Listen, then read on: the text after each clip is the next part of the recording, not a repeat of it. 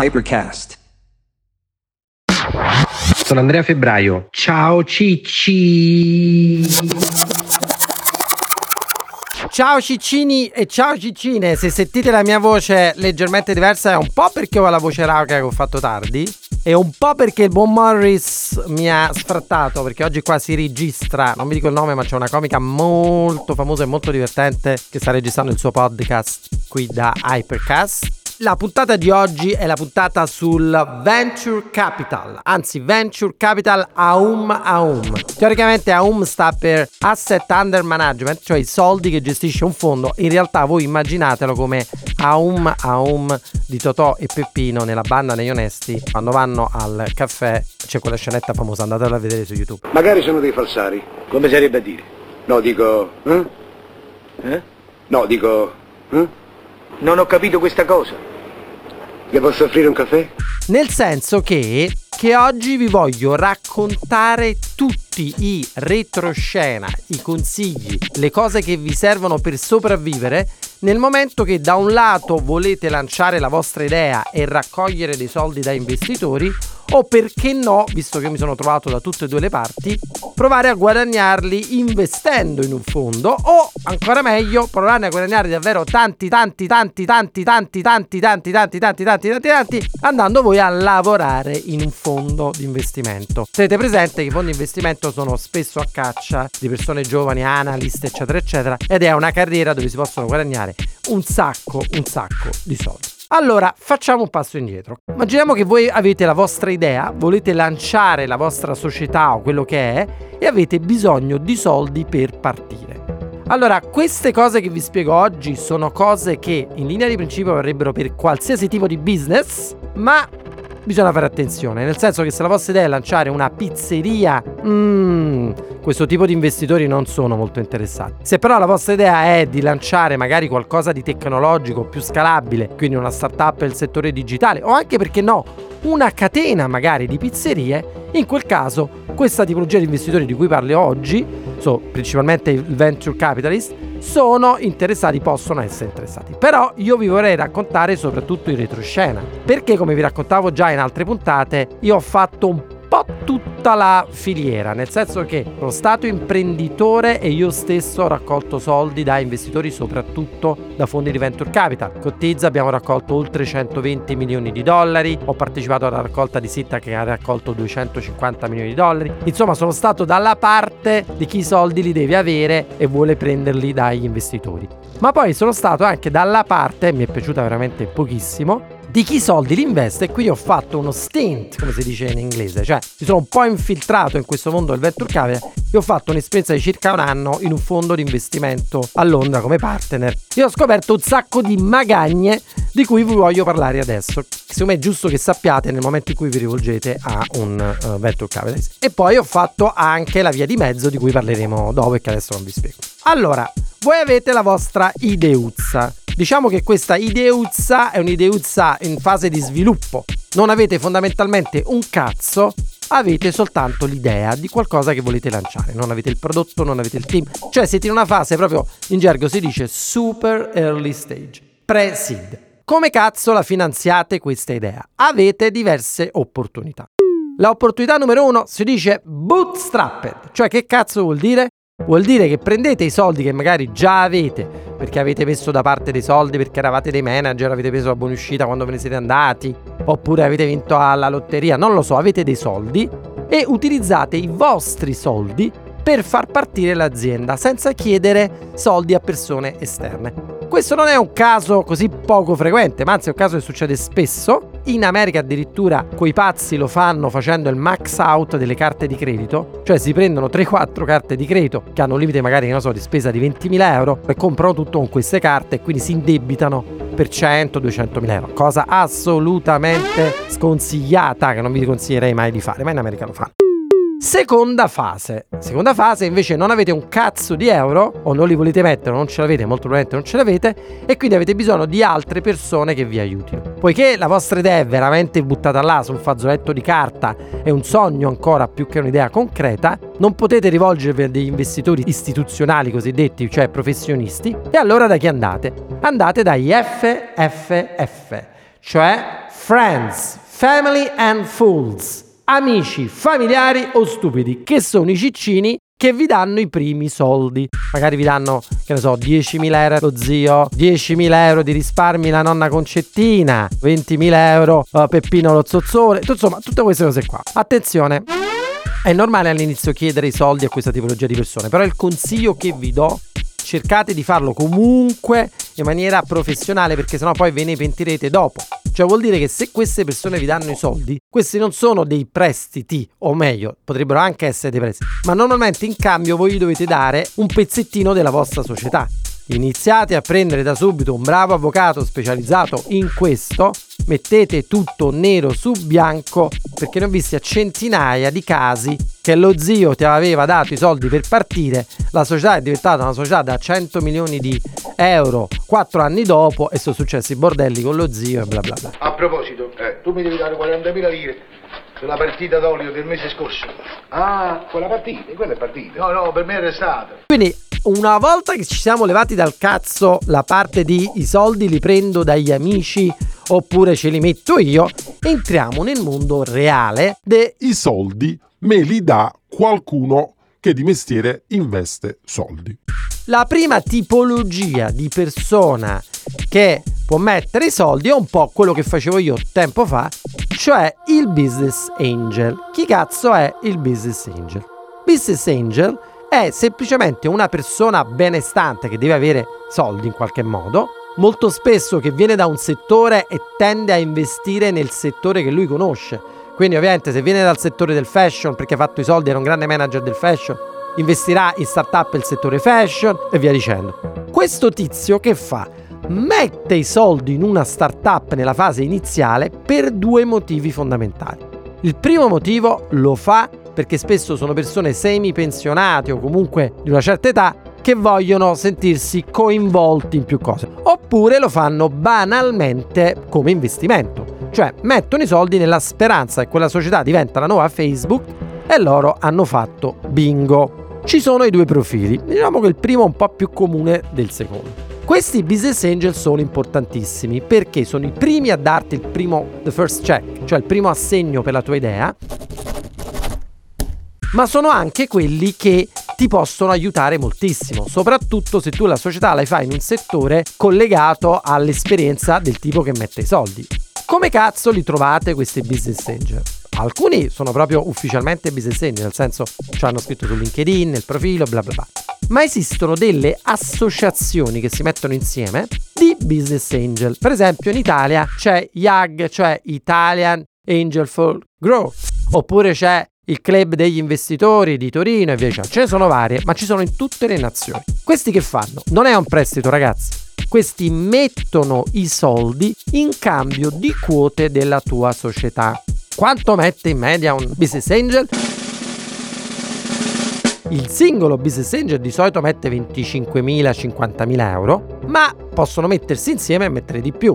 Quindi, che ne so, 4 di loro che mettono 25.000 euro, ecco lì lì sono 100.000 euro. In questa fase, in questa fase che si dice appunto pre-seed o seed, si tende a raccogliere, questo cambia in ogni nazione, circa 100, 200, 300.000 euro per far partire la vostra idea. Quindi voi gli presentate l'idea, soprattutto quelli investono su di voi, cioè li dovete convincere come persone, questi mettono i soldi e in cambio di questi soldi ricevono quote della loro società. Qua entriamo nella cosa più importante che dovete capire, quando mettono soldi dovete insieme a loro stabilire un valore della società. Cioè io metto 100.000 euro, ma questa società quanto vale e che pezzettino della società avrò in cambio di questi 100.000 euro?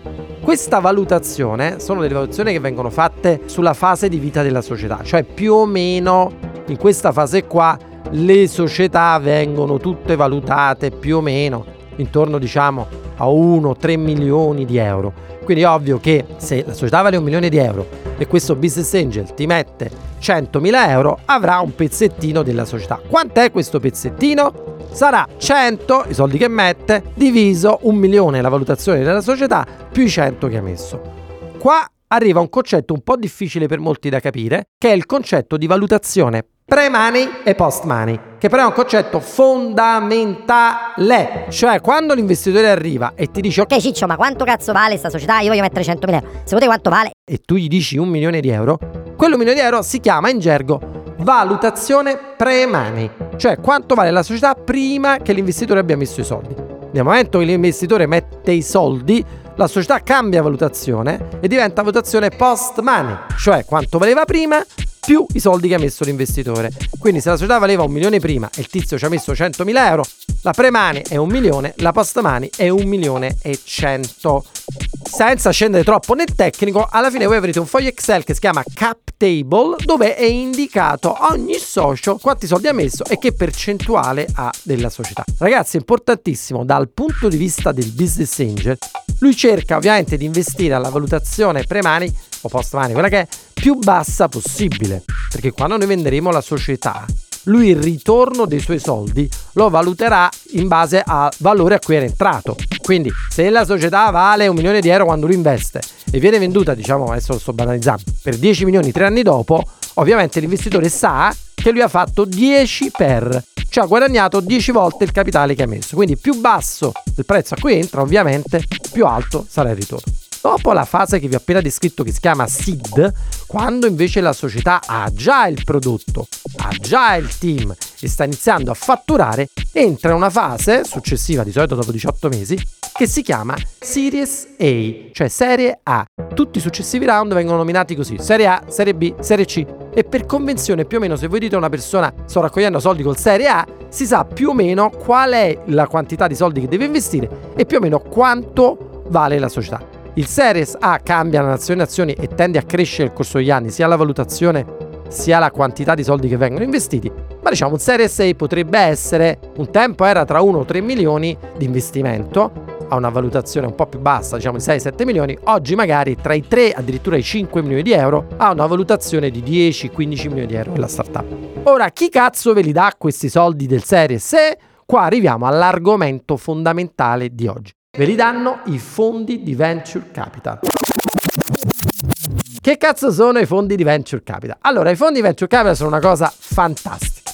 Sono dei fondi nati per un motivo ben preciso. E qua bisogna fare una piccola digressione. Maurizio mi ucciderà nella fase di editing. In che senso? Voi lo sapete che differenza c'è tra i pirati e i corsari? La differenza tra i pirati e i corsari è che i pirati erano semplicemente dei ladri sulle barche, andavano in giro, facevano il culo a tutti e rubavano. I corsari erano uguali ai ladri, solo che erano autorizzati dal re o dalla regina, che gli dava una lettera che si chiama lettera di corsa, che diceva Ciccio vuoi fare il pirata fallo, però non rompe il cazzo alle navi della nostra nazione, cioè la tua nazione, vai a rompere il cazzo alle navi nemiche e così ci porti il bottino, noi te lo paghiamo, ce lo smezziamo e via. Ovviamente quando è nata questa cosa si poneva un problema.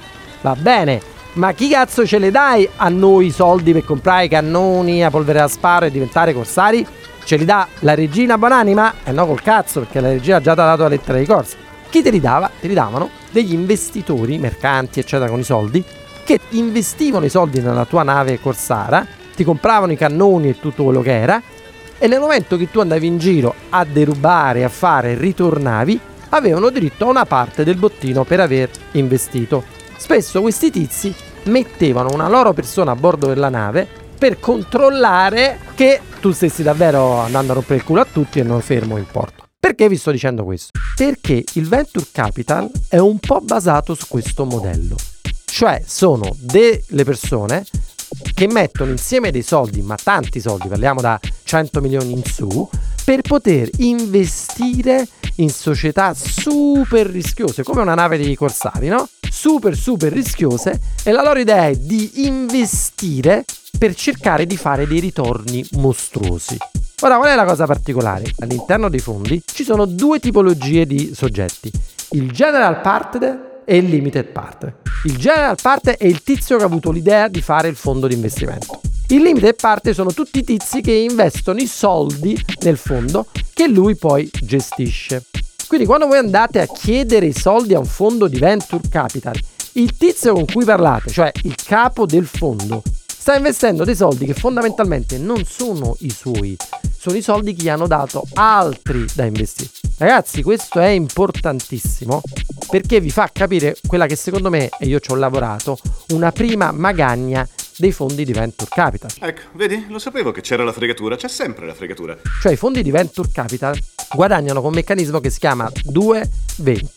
Cioè si beccano una fee del 2% su tutti i soldi che hanno in gestione e una fee del 20% ogni qualvolta viene creata un exit. Cioè se loro hanno raccolto 100 milioni e diciamo quei 100 milioni dopo 8 anni sono diventati 300 milioni, su cui la differenza di 200 loro si beccano il 20% di guadagno di fee. Ora qual è il cazzo di problema però? Che il tizio che ha fatto il fondo dovrebbe in qualche modo si dice avere skin in the game, cioè essere coinvolto e avere il culo pure lui sulla graticola e metterci pure lui dei soldini suoi. Ma i soldini che lui ci mette sono molto molto pochi. Cioè lui è tenuto a mettere solo l'1% dei soldi che raccoglie. E così come gli investitori, quando un fondo raccoglie 100 milioni, per esempio, non è che le persone davvero gli danno 100 milioni e lui in un cassetto ha 100 milioni conservati da investire, no. Le persone firmano delle lettere e dicono io ti darò 100 milioni nel corso degli anni e ogni qualvolta trovi una società in cui investire ti darò un pezzettino di quei soldi. Stessa cosa fa il partner del fondo. Perché questo è importantissimo? Perché il sistema dei fondi di investimento ha un meccanismo perverso, secondo me. Fatto che questi prendono il 2% ogni anno di tutti i soldi che hanno in gestione li spinge a raccogliere sempre più soldi, sinceramente a volte sbattendosi anche un po' il cazzo di come poi andrà la società in cui investo. Perché questo? Perché loro che fanno? Lanciano un primo fondo, raccolgono per partire 50 milioni di euro questi 50 milioni di euro, la metà dovrebbero essere investiti in, per esempio, 10 startup in cui metto 5 milioni. La metà dei soldi li dovrei tenere a riserva per puntare sui pochi cavalli che vanno bene. Ah raga, Dimmi. lo sapete chi se voleva giocare sto matto di mandraghe nella trisse? Sordatino, King e D'Artagnan. Loro che fanno? Dopo 2-3 anni, in media una startup ci vogliono 7, 8, 9, 10 anni per essere venduta. Loro che fanno? Dopo 2-3 anni calcano il valore su carta delle loro startup. Ma su carta, ragazzi, non i soldi che hanno in tasca, su carta. Infatti si dice mark to market, cioè la stessa regola che usava la Erron. Pensate la Erron che cazzo di fine ha fatto? E dicono, ah, vedi investitore, tu mi hai dato 50 milioni, io ho investito in 10 società. Sulla carta queste società valgono molto di più. Sono stato bravo. Guarda che ritorno su carta che ti ho dato. Ora lancio un altro fondo parallelo da 100 milioni. Poi dopo tre anni un altro a 200 milioni. Ogni volta che lanciano un fondo, su ciascuno di questi fondi beccano il 2%. Quindi loro alla fine che poi la società vada bene o meno, sì, gliene dovrebbe fottere, ma sti cazzi, perché tanto i soldi già li fanno questo 2%. Perché vi sto dicendo questo? Ragazzi, è importantissimo, perché voi quando parlate con un fondo dovete andare a parlare con gli altri founder in cui il fondo ha investito e capire se quel fondo ha fatto davvero l'interesse del founder o ha fatto l'interesse proprio. Tenete presente che mentre voi avete il culo sulla graticola e tutti i vostri soldi sono collegati a quella società, il fondo investe in 20 società con ogni fondo e magari ha 3-4 fondi attivi, cioè investe in 80 società. Voi siete solo un pezzettino di una cosa più grande e a lui fondamentalmente non gliene fotte un cazzo. Allora ragazzi, per questa volta abbiamo finito, questa ha senso fare una seconda puntata per approfondire. Però, visto che vi ho parlato di pirati e visto che noi adesso stiamo investendo, vi spiegherò poi qual è il nostro modello, su tantissime founder donna, voglio farvi una domanda e chi azzecca vince la magliettina di Ciao Cicci. Qual è il nome del più grande pirata della storia? Vi anticipo, è una donna. Ciao Cicci! Ciao Cicci!